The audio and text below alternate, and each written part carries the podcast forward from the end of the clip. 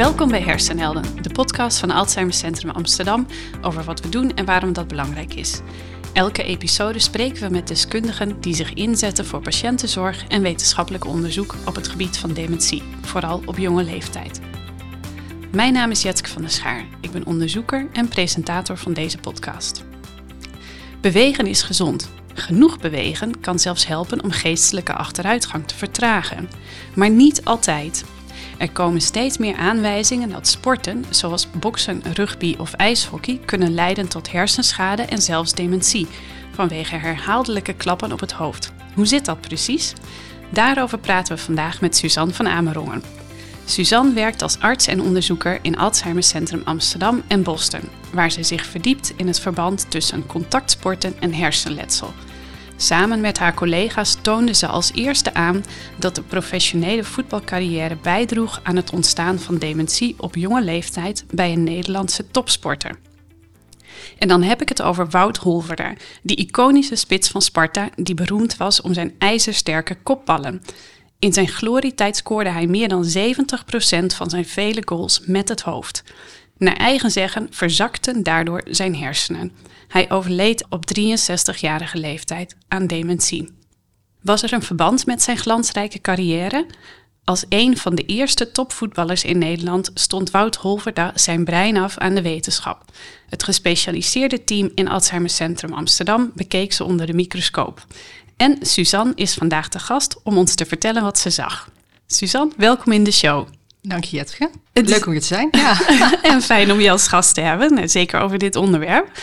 Het is toch algemeen bekend dat sporten goed voor je is en positieve effecten heeft op je gezondheid. Hoe kom je dan om het idee om te gaan onderzoeken of voetbal in dit geval ook een negatief effect kan hebben op je gezondheid en je hersenen? Ik moet daar niet mezelf de credits voor geven, maar aan natuurlijk mijn fantastische begeleiders. Jort Vijverberg, neuroloog hier in het centrum. Maar eigenlijk ook Philip Scheltens, die we natuurlijk allemaal kennen. En ik denk dat... dat de inspiratie daarvan gekomen is. Eigenlijk is denk ik ook Wout Holverda dan ook een beetje de inspiratiebron geweest om uiteindelijk met het onderzoek te starten toen zij hem in 2013 op de podium hier zagen. Eigenlijk net al heel mooi verteld. Een topspits die veel gekopt heeft, veel kopballen heeft. Met veel kopballen gescoord heeft en... later in zijn leven dementie kreeg. En dat is denk ik voor hun een eerste inspiratie geweest om hiermee verder te gaan. Ook veel boksers hebben ze in die tijd onderzocht. En toen kwam er uiteindelijk geld vrij om dit nog veel beter en dieper te onderzoeken. En op basis van die vacature raakte ik zo enthousiast. En precies wat jij zegt, ik ben het helemaal eens met sporten is belangrijk. Ik doe het zelf ook graag. Maar wanneer je in een soort grijs gebied komt van, tot hoever is sporten nog wel gezond? Dat trok me heel erg aan. En ben ik op die manier, heb ik de kans gekregen om met dit mooie project verder te gaan. Ja.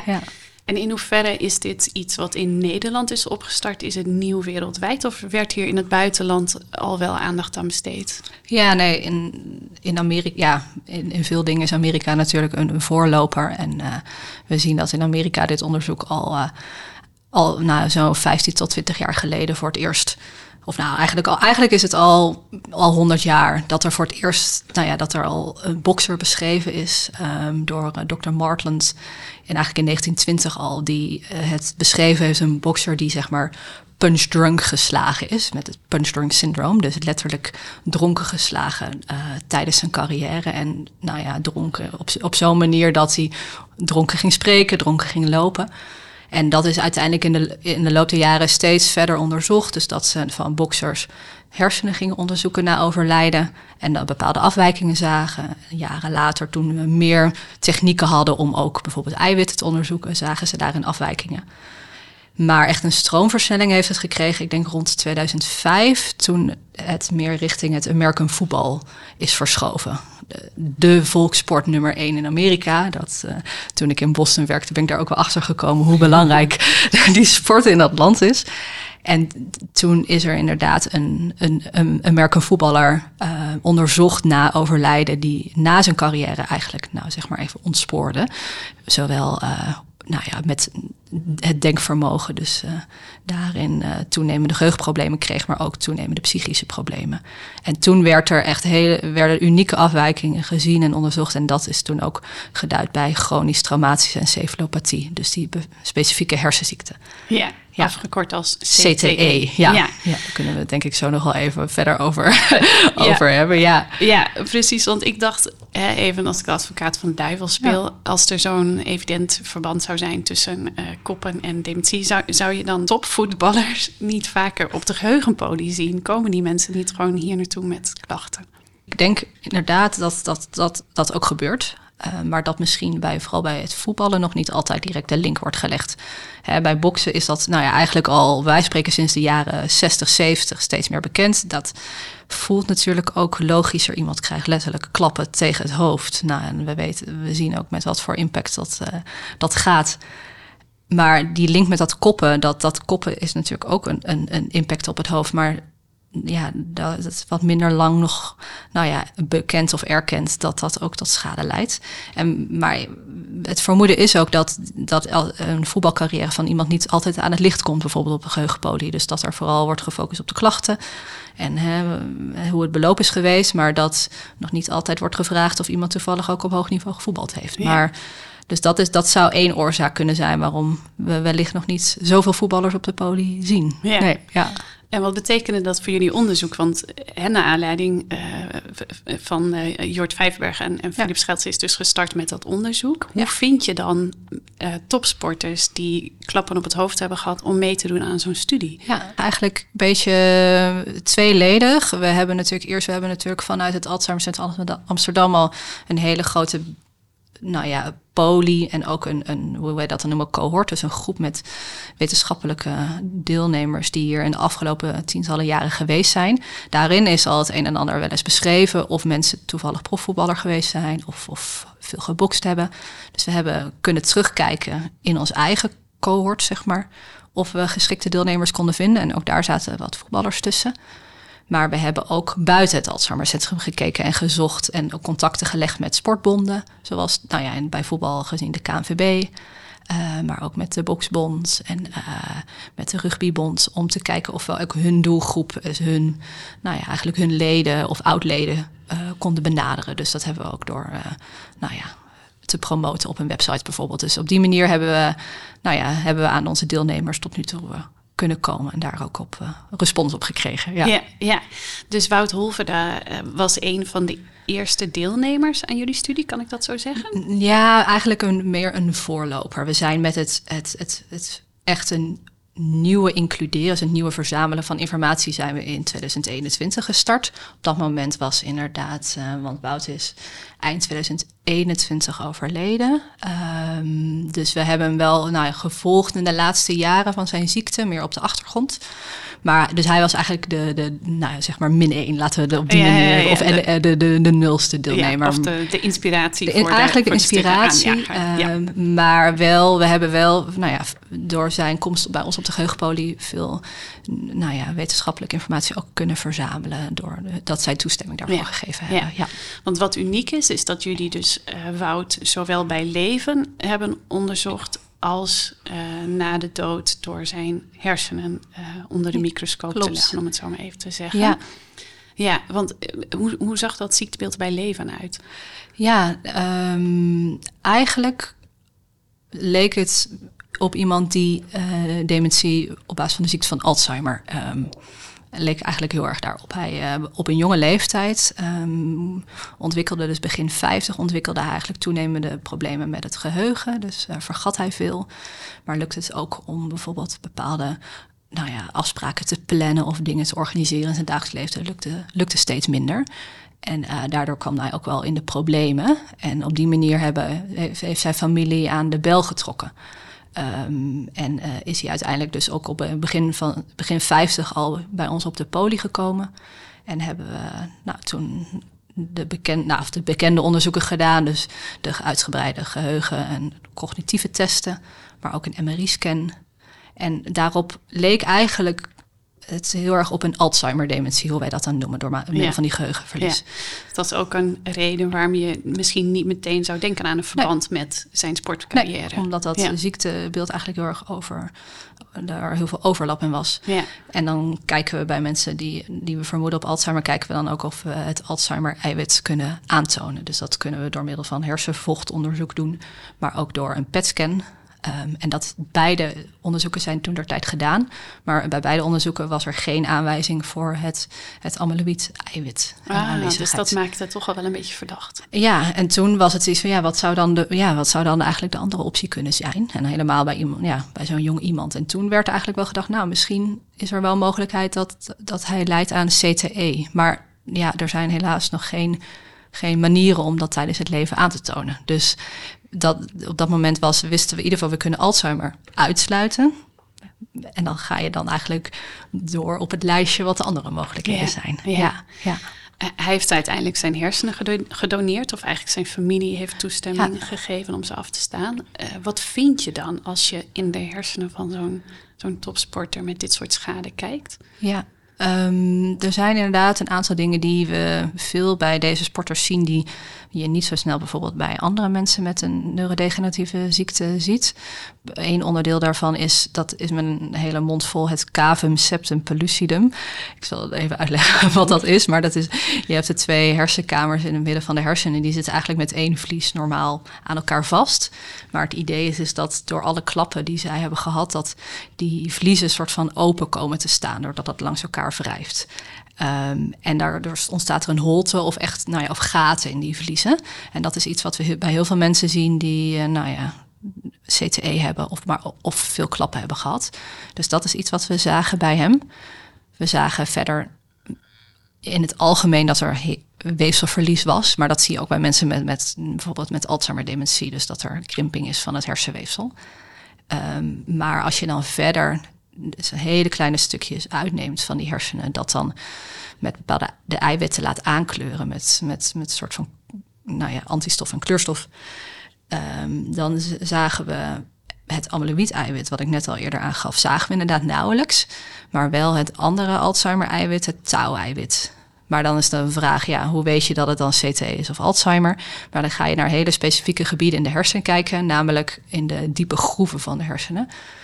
En om kleine bloedvaatjes heen. En bij CTE is daar heel specifiek, als daar tau-eiwit zit, dat is eigenlijk het pathologisch kenmerk. Dat is het kenmerk van die schade. Ja, en dat is dan dus specifiek die schade die ook bij die boksers gevonden is en die rugbyspelers in de VS. Ja, en dat is eigenlijk het overlap wat er tussen al die sporters en al die mensen die herhaaldelijk hoofdletsel hebben gehad, is dat eigenlijk de typerende afwijking. Ja.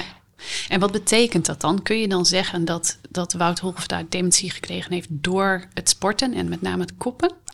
Dat is meteen inderdaad een hele moeilijke vraag, want het enige overlap, wat ik net al zei, iedereen die deze afwijking heeft, heeft heel veel hoofdletsel gehad. Er zijn heel veel discussies over. Wat is de rol van heel veel andere dingen? Wat is de rol van bijvoorbeeld alcoholgebruik of middelengebruik? Dat is iets wat er veel ook bij American voetbalspelers wordt gezien. Dus er is discussie, is dat dan misschien een rol? Maar ik denk dat we wel met hele sterke zekerheid kunnen zeggen dat in ieder geval door de sportcarrière dat toch de oorzaak is geweest van die hersenschade. Maar dan is de volgende de vraag weer van, is dat dus door het koppen gekomen? Ja, dat is dan een nog moeilijkere vraag om te beantwoorden natuurlijk. Ja. Ja, maar je kan dus wel zeggen dat er duidelijk een verband is tussen zoveel klappen op het hoofd en op jonge leeftijd. Precies. Weet je, als je deze casus of deze persoon alleen zou je er niet kunnen zitten, maar je baseert het natuurlijk op alle eerdere beschrijvingen die er zijn geweest van deze afwijkingen bij al die andere sporters. Ja, kan je dat wel zo beschrijven. Ja. Ik ben zelf niet een enorme voetbalkenner, maar ik heb een beetje huiswerk gedaan. En ik begreep dat Wout Holverda ook bekend stond om zijn enorm harde kopballen. Dat hij eigenlijk niet eens zo heel lang was, maar wel de bal met een enorme kracht kon raken.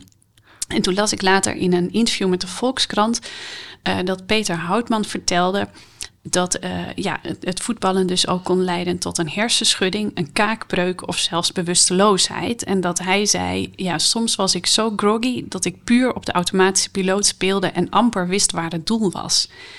Dat klinkt wel heel heftig. Herken jij dit soort verhalen? Nou, dit klinkt niet goed, nee.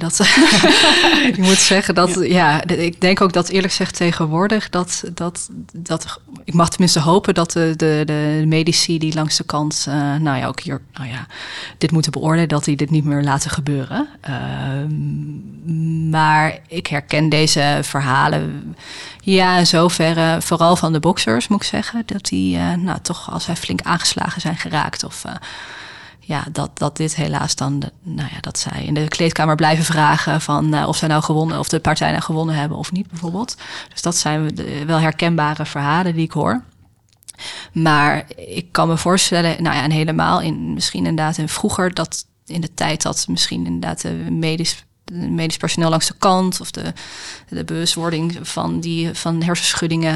in combinatie met ook een ander type spel... met ook veel zwaardere ballen toentertijd. Met van die zware leren ballen die dan in de regen vooral vol lopen. Ja, dat is met die synthetische ballen die ze tegenwoordig hebben... is natuurlijk niet te vergelijken, maar dat... dus dat dit soort verhalen wel... en dan van los van de kopballen... maar natuurlijk ook alle botsingen die rondom zo'n kopduel... natuurlijk ook kunnen plaatsvinden. Dus hoofd tegen hoofd of tegen elleboog... of tegen de doelpaal, zeg maar. Dus, want hoe hard moet zo'n klap zijn... om dit soort schade toe te brengen? Is het ook gevaarlijk als je er zelf last van hebt? Of gaat het echt om klappen die zo hard zijn... dat je niet meer weet wat voor en achter is? Ja, het is eigenlijk een soort... opgeteld effect. Dus je moet je voorstellen is dat we weten in ieder geval om CTE op te lopen. Dus die ziekte,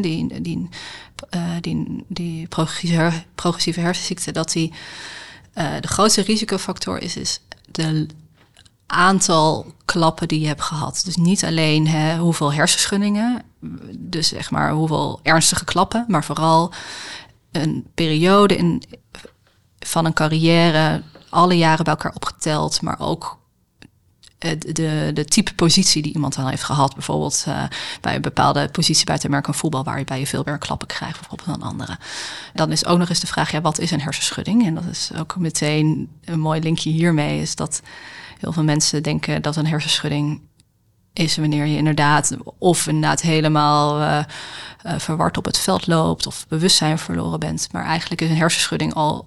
een impact op het hoofd, waarbij je tijdelijk de hersenfuncties even niet meer goed functioneren. Een soort kortsluiting ontstaat, wat ook al is het maar een aantal seconden tot neurologische klachten kan leiden. Dus zelfs als je een paar seconden sterretjes ziet of even wankel op de benen staat, even niet lekker kan opstaan van het veld, is dat eigenlijk al een hersenschudding.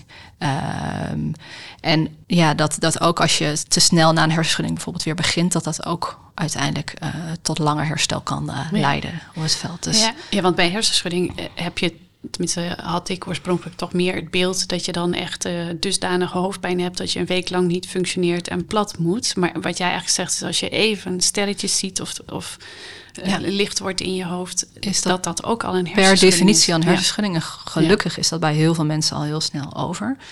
Maar zien we bij ook sommige mensen... dat tot dagen, weken, maanden of soms zelfs jaren... aanhoudende klachten kan leiden van hoofdpijn en dergelijke. Ja. Maar het is dus ook zo, als ik goed naar jou luister... dat als je een langere tijd herhaalde klappen op je hoofd krijgt... die nog niet eens zo hard zijn dat je daar echt last van hebt... dat het alsnog wel schade kan toebrengen op de lange termijn. Vooral die lange termijn effecten. Dus dat is even los van de schade, de directe schade van een hersenschudding. Echt voor de langere termijn.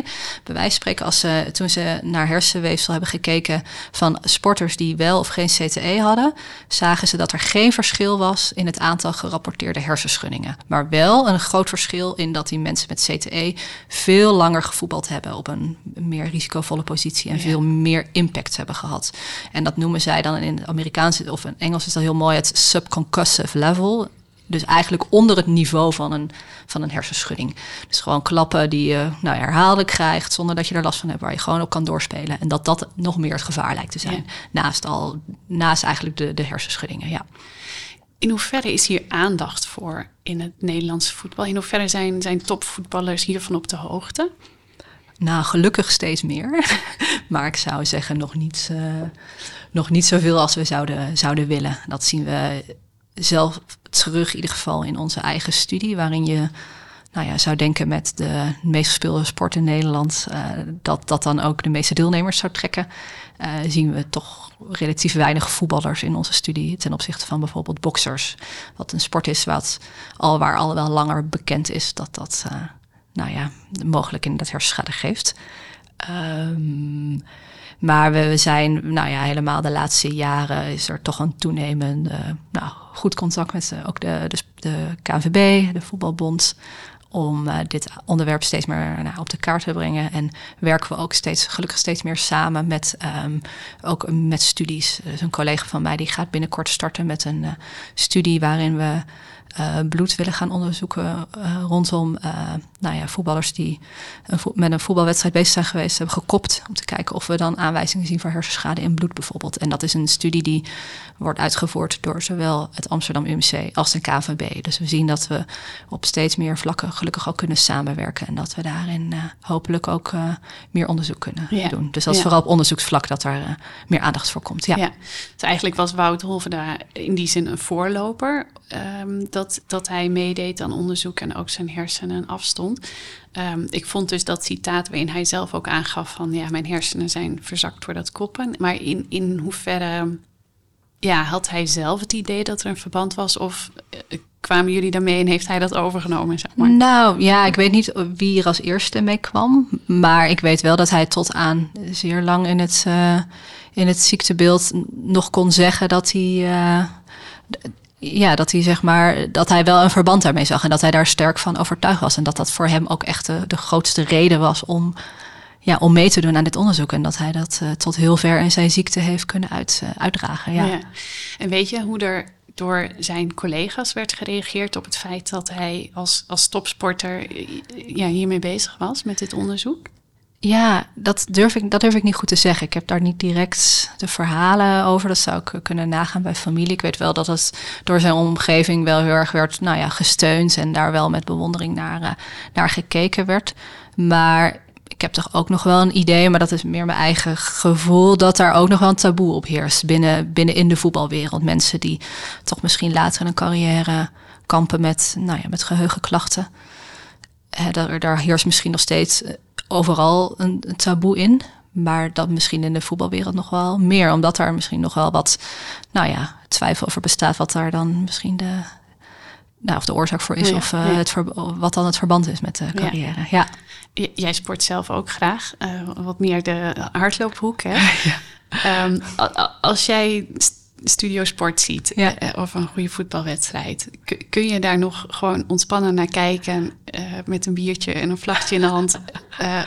Of heb je dan toch opgekrulde tenen of buikpijn als je dat koppen zo ziet? Ik ben er wel anders naar gaan kijken. Ik kijk graag voetbal en nog steeds zeker wel.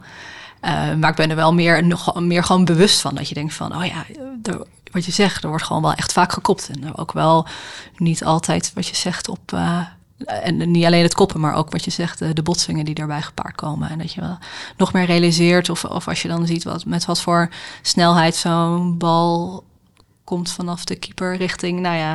voorbij het middenveld, die doeluitschappen, dat toch wel met veel snelheid gaat. Dus meer op die manier, maar kan er nog steeds wel naar kijken. Ja, ik kan er nog wel van genieten. Behalve als ik echt mensen dan denk van, die moet je toch echt nu wel wisselen na een hoofdtrauma. Dat ik wel denk van, even de principes opzij zetten en dan maar gaan we even op de bank zitten. Ja. Ja, ja. En stel dat onze luisteraars nu denken... mijn zoon of dochter die voetbalt ook bij de F'jes van de lokale voetbalclub. Ja. Moet ik ze daar dan van afhalen?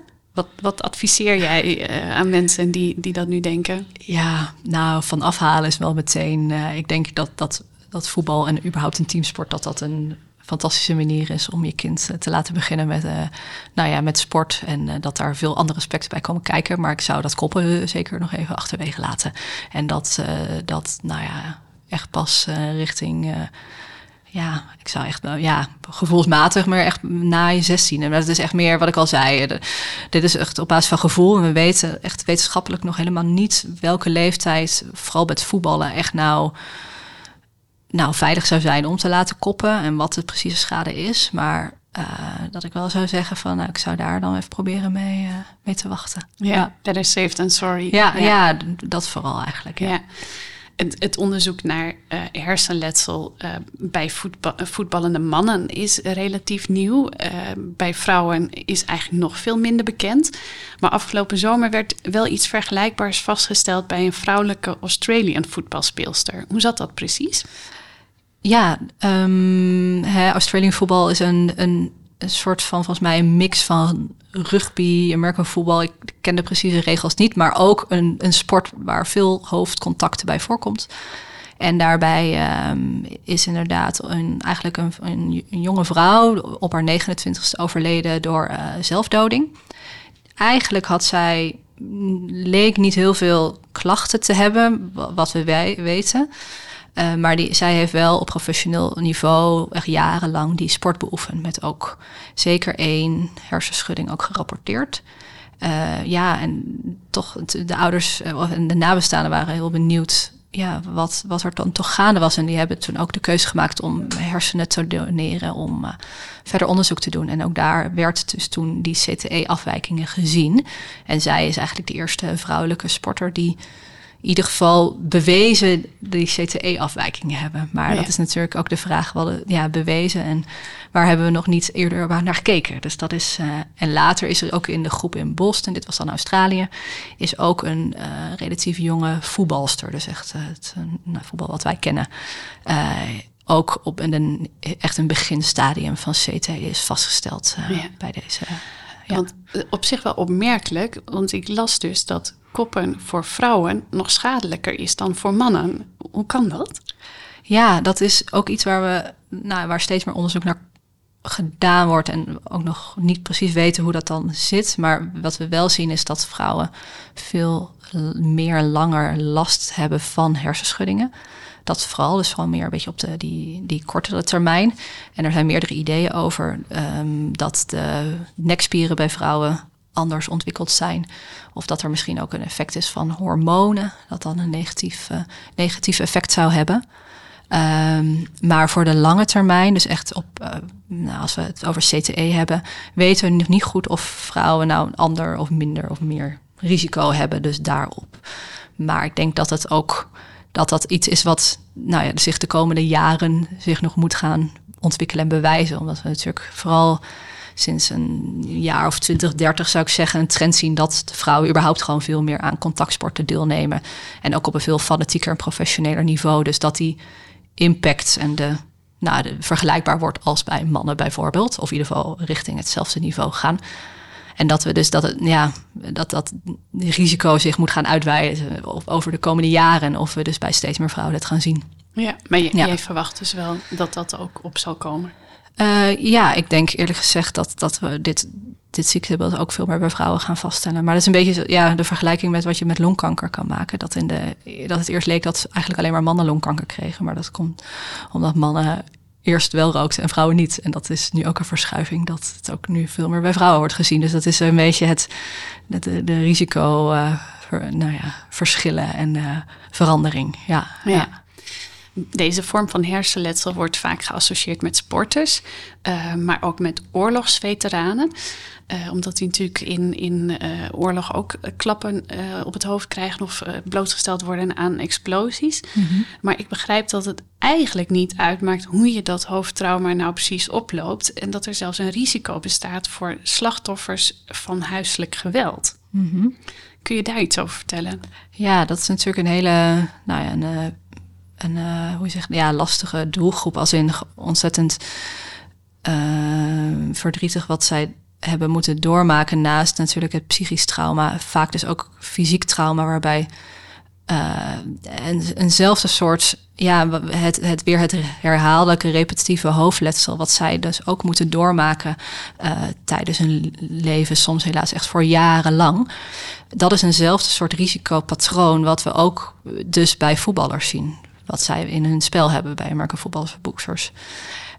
En dat de risico weten we dat voor CTE kan leiden. En er is daar steeds meer aandacht voor, maar ook steeds meer bewijs in hersenen van vrouwen die huiselijk geweld hebben meegemaakt.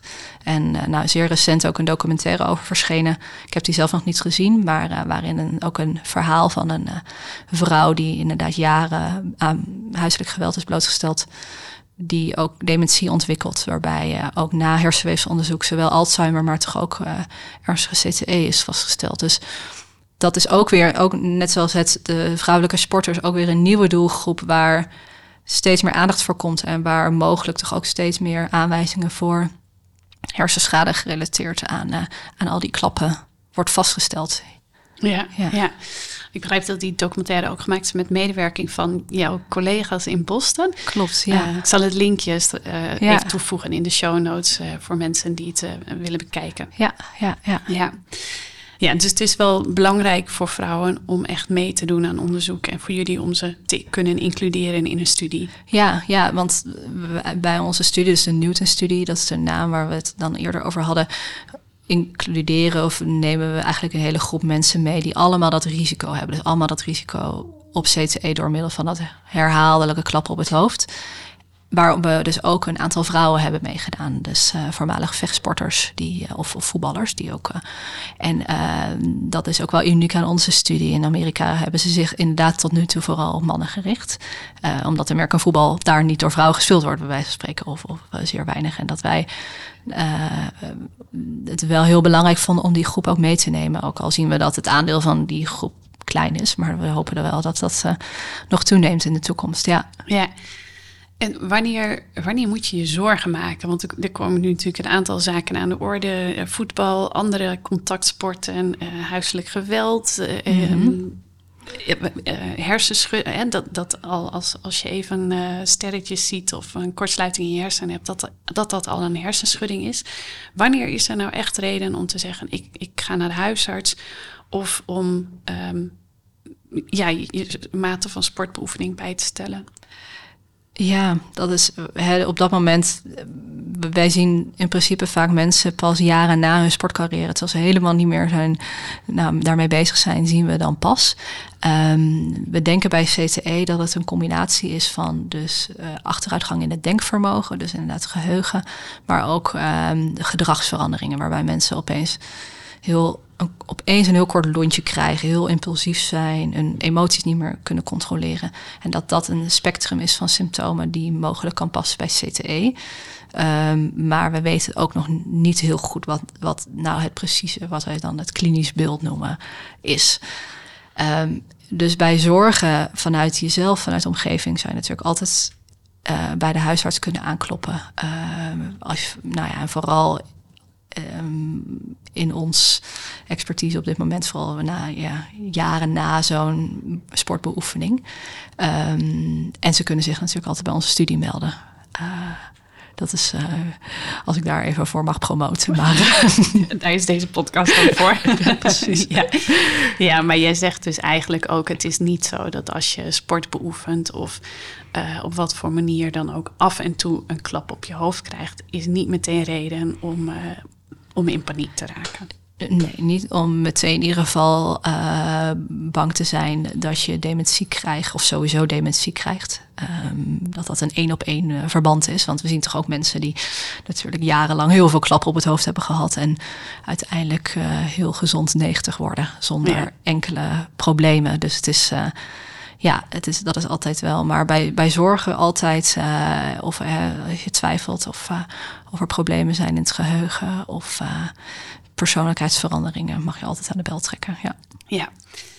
Hoe reageert de KNVB op dit alles? Want je zei net eigenlijk al, sport is natuurlijk ook de liefde van heel veel mensen, waar ze ontspanning en plezier in zoeken.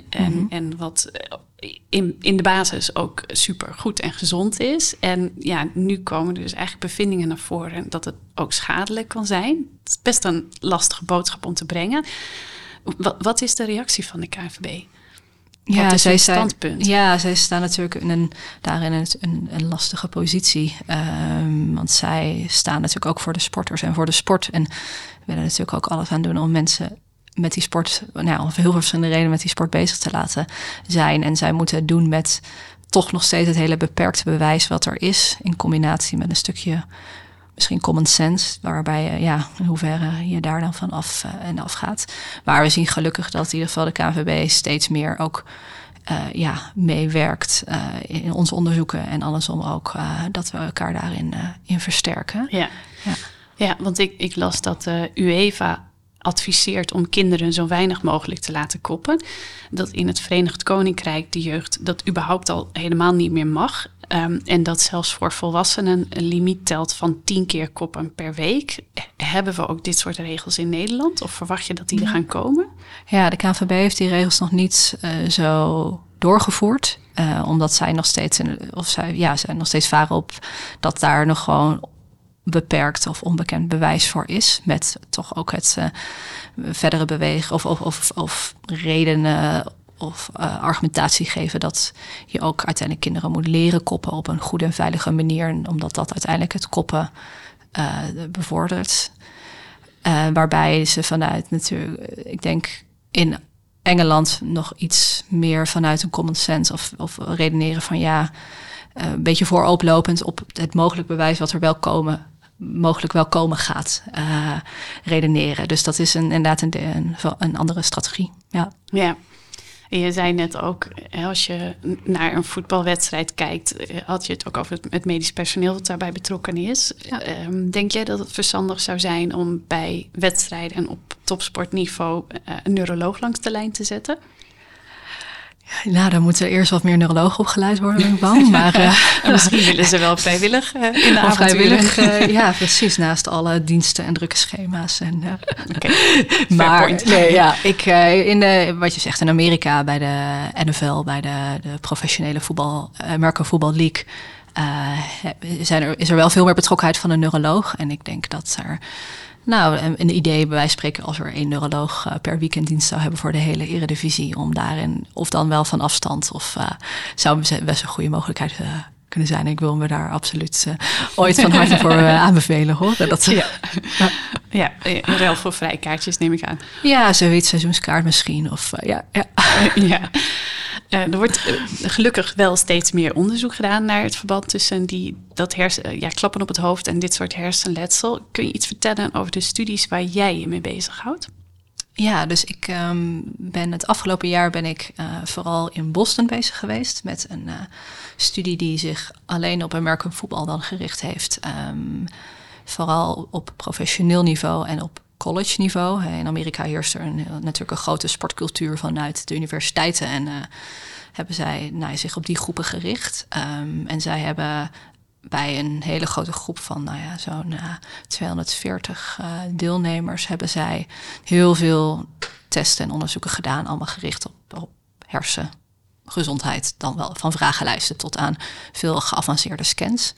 En met die data ben ik bezig geweest. En heb ik gekeken naar vooral ontstekingsstoffen in hersenvocht en het verband met gedragsveranderingen. Dus dat is een studie waar ik mee bezig ben geweest vanuit die groep. En in Nederland richt ik me dus vooral op de Newton-studie, waar we het net al even over gehad. Dus dat is eigenlijk ons eigen onderzoek, wat ook een beetje lijkt op dat onderzoek wat we in Amerika hebben gedaan, maar op een iets kleinere schaal met iets minder deelnemers en iets minder onderzoeken. Ja. Maar wel ook inderdaad een groep mensen die allemaal veel hoofdhersenschade hebben of hersenletsel hebben opgelopen tijdens hun sport, waarbij we ook MRI-scans, geheugentesten en et cetera hebben gedaan. Om te kijken of we aanwijzingen zien voor hersenschade of eventueel zelfs CTE ooit tijdens het leven. En mensen kunnen daar dus nog aan meedoen als ze voldoen aan de criteria. Ja, dus we zouden eventueel in de show notes dus daarvoor ook een linkje kunnen zetten over wat meer informatie van de Newton-studie. Maar in principe iedereen vanaf 30 jaar die zeker meer dan 6 jaar echt intensief heeft gesport en klappen op het hoofd heeft gehad, maar ook wel veranderingen merkt in geheugen of eventueel persoonlijkheid. Dus daarop een soort van risico op CTE, zo benoemen we dat. Die zouden nog kunnen meedoen en we zoeken nog wel deelnemers. Dus, en dus niet alleen voetballers, maar mensen die in wat voor vorm dan ook herhaaldelijk klappen op het hoofd hebben gehad. Dus vooral voetbal, vechtsporten, rugby, dat zijn in principe de grootste sporten in Nederland. Ja. In deze podcast houden we ook elke episode een theorie, aanpak of behandeling tegen het licht. En voor jou heb ik de stelling naar aanleiding van het WK vrouwenvoetbal van afgelopen zomer, waarbij een aantal dames een speciale nekband droeg. En mijn bewering is, elke voetballer zou deze bescherming moeten dragen om de hals. Eens of oneens? Ja, ik ben het daarmee oneens. Want even, kun je uitleggen wat het is? Ja, en wat dat heet. Dat is een nekband die zorgt voor bepaalde druk, eigenlijk druk in de nek. Dat zorgt voor stuwing van de grote aderen in de hals. En het idee is dat omdat dan het bloed omhoog wordt gestuwd, dat er meer bloed en uiteindelijk vocht rondom en in de hersenen beschikbaar is en dus meer stootkussen kan geven, een soort airbag voor de hersenen. Oh. Er is ik zal zeggen miljoenen geïnvesteerd door dat bedrijf om dit te onderzoeken, te ontwikkelen. Waarbij er wel wat studies zijn beschreven, waarbij een hele specifieke MRI-scan die helemaal überhaupt nog de vraag wat voor implicaties dat heeft. Zijn er andere dingen te zien bij mensen die zo'n nekband droegen ten opzichte van de groep die dat niet droeg. Met juist een effect die onverwacht was. Dus dan is überhaupt de vraag wat dat zegt. Maar we weten ook dat het hersenschuddingen op dat moment eigenlijk niet echt kan voorkomen.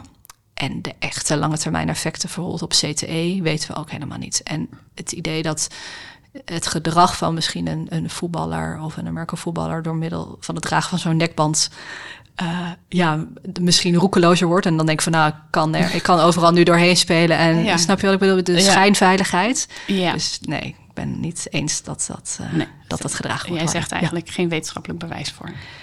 In ieder geval heel dun. Zeer dun, ja. Het is wel FDA-approved, dus dat betekent dat er een agentschap in Amerika daarnaar gekeken heeft en het dus wel goedgekeurd heeft om te mogen gebruiken. Maar ja. En we stellen onze gasten ook altijd 2 korte vragen. En de eerste is, wat is het belangrijkste wat jij zelf van je onderzoek hebt geleerd? Ik denk dat dat iets waar we het misschien aan het begin over hebben gehad, het grijs gebied, of die scheidslijn tussen het enerzijds dat sporten gezond is, maar toch ook deze consequenties met zich hebben meegebracht en wat voor gevoelige kwestie dat met zich meebrengt. Dus dat, dat wij spreken dat mensen wereldkampioen zijn geworden in discipline, maar vervolgens later in hun leven dementie hebben gekregen. Maar dat ze wel zeggen, maar ik had dat nooit willen missen. En dat inderdaad dat zo'n gevoelig vraagstuk is. En dat met ook, voor later wel heel veel belangrijk nog meer vragen geeft van hoe je dit onderwerp moet aanvliegen. Dus dat is een beetje, ik probeer het op die manier uit te leggen. Maar dat, of in ieder geval op een bepaalde manier heeft me dat heel erg tot het denken gezet van waarom we dit dan ook doen. Ja, ik kan me ook wel voorstellen hoor. Ook wat je zegt, dat ligt gevoelig. En je kan paternalistisch zeggen stoppen met koppen.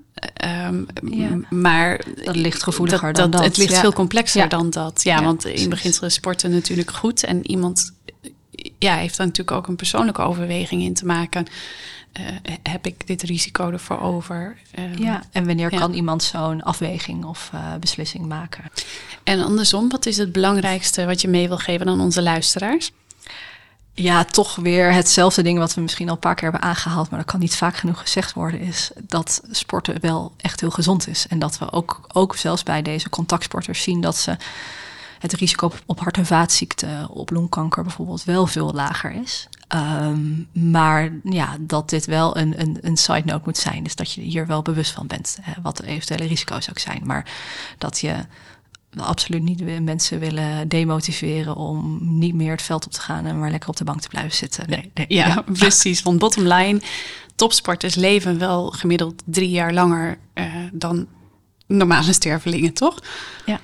Ja. Maar dan, dit zijn wel de risico's die het met zich mee kunnen brengen, Ja, Suzan, ik wil je enorm bedanken voor je ontzettend interessante verhaal. Ik zei het al even, ik ben zelf niet een enorme voetbalfan, maar ik hang aan je lippen en volgens mij kunnen we nog makkelijk een uur vol praten. En ik zou tegen onze luisteraars ook met name willen zeggen, blijf bewegen, want dat is goed, maar wees zuinig op je brein. We hebben deze episode opgenomen op 26 september in Alzheimercentrum Amsterdam. Met dank aan Mark Brouwer, die achter de knoppen zit. In de show notes van deze aflevering vind je meer informatie over de onderwerpen waar we over spraken. Wil je meer weten over Alzheimercentrum Amsterdam? Dan vind je ons op Twitter, Facebook, Instagram en LinkedIn als je zoekt op Alzheimercentrum Amsterdam. Heb je een vraag of opmerking over deze podcast? Stuur dan een mail naar hersenhelden@amsterdamumc.nl. Tot de volgende keer.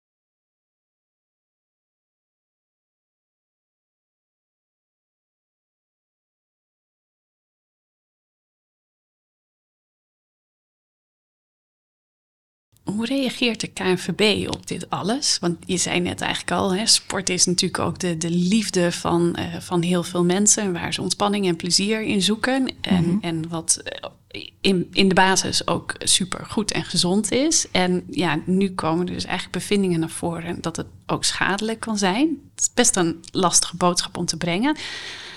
Wat is de reactie van de KNVB? Ja, zij standpunt? Zij staan natuurlijk daarin een lastige positie. Want zij staan natuurlijk ook voor de sporters en voor de sport. En willen natuurlijk ook alles aan doen om mensen met die sport, nou, om heel verschillende redenen met die sport bezig te laten zijn. En zij moeten doen met toch nog steeds het hele beperkte bewijs wat er is, in combinatie met een stukje misschien common sense, waarbij in hoeverre je daar dan van af gaat.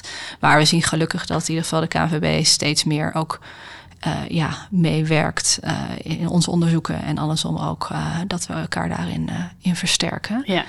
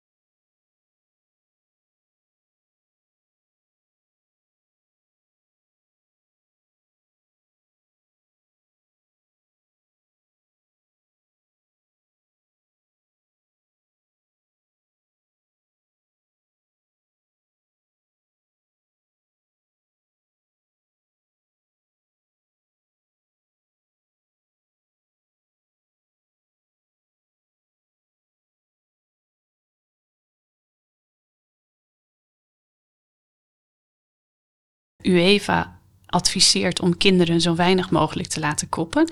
Dat in het Verenigd Koninkrijk de jeugd dat überhaupt al helemaal niet meer mag. En dat zelfs voor volwassenen een limiet telt van 10 keer koppen per week. Hebben we ook dit soort regels in Nederland? Of verwacht je dat die er gaan komen? Ja, de KNVB heeft die regels nog niet zo doorgevoerd. Omdat zij nog steeds varen op dat daar nog gewoon beperkt of onbekend bewijs voor is, met toch ook het verdere bewegen of redenen of argumentatie geven dat je ook uiteindelijk kinderen moet leren koppen op een goede en veilige manier, omdat dat uiteindelijk het koppen bevordert. Waarbij ze vanuit natuurlijk, ik denk in Engeland nog iets meer vanuit een common sense of redeneren van een beetje vooroplopend op het mogelijk bewijs wat er mogelijk wel komen gaat redeneren. Dus dat is inderdaad een andere strategie. Ja.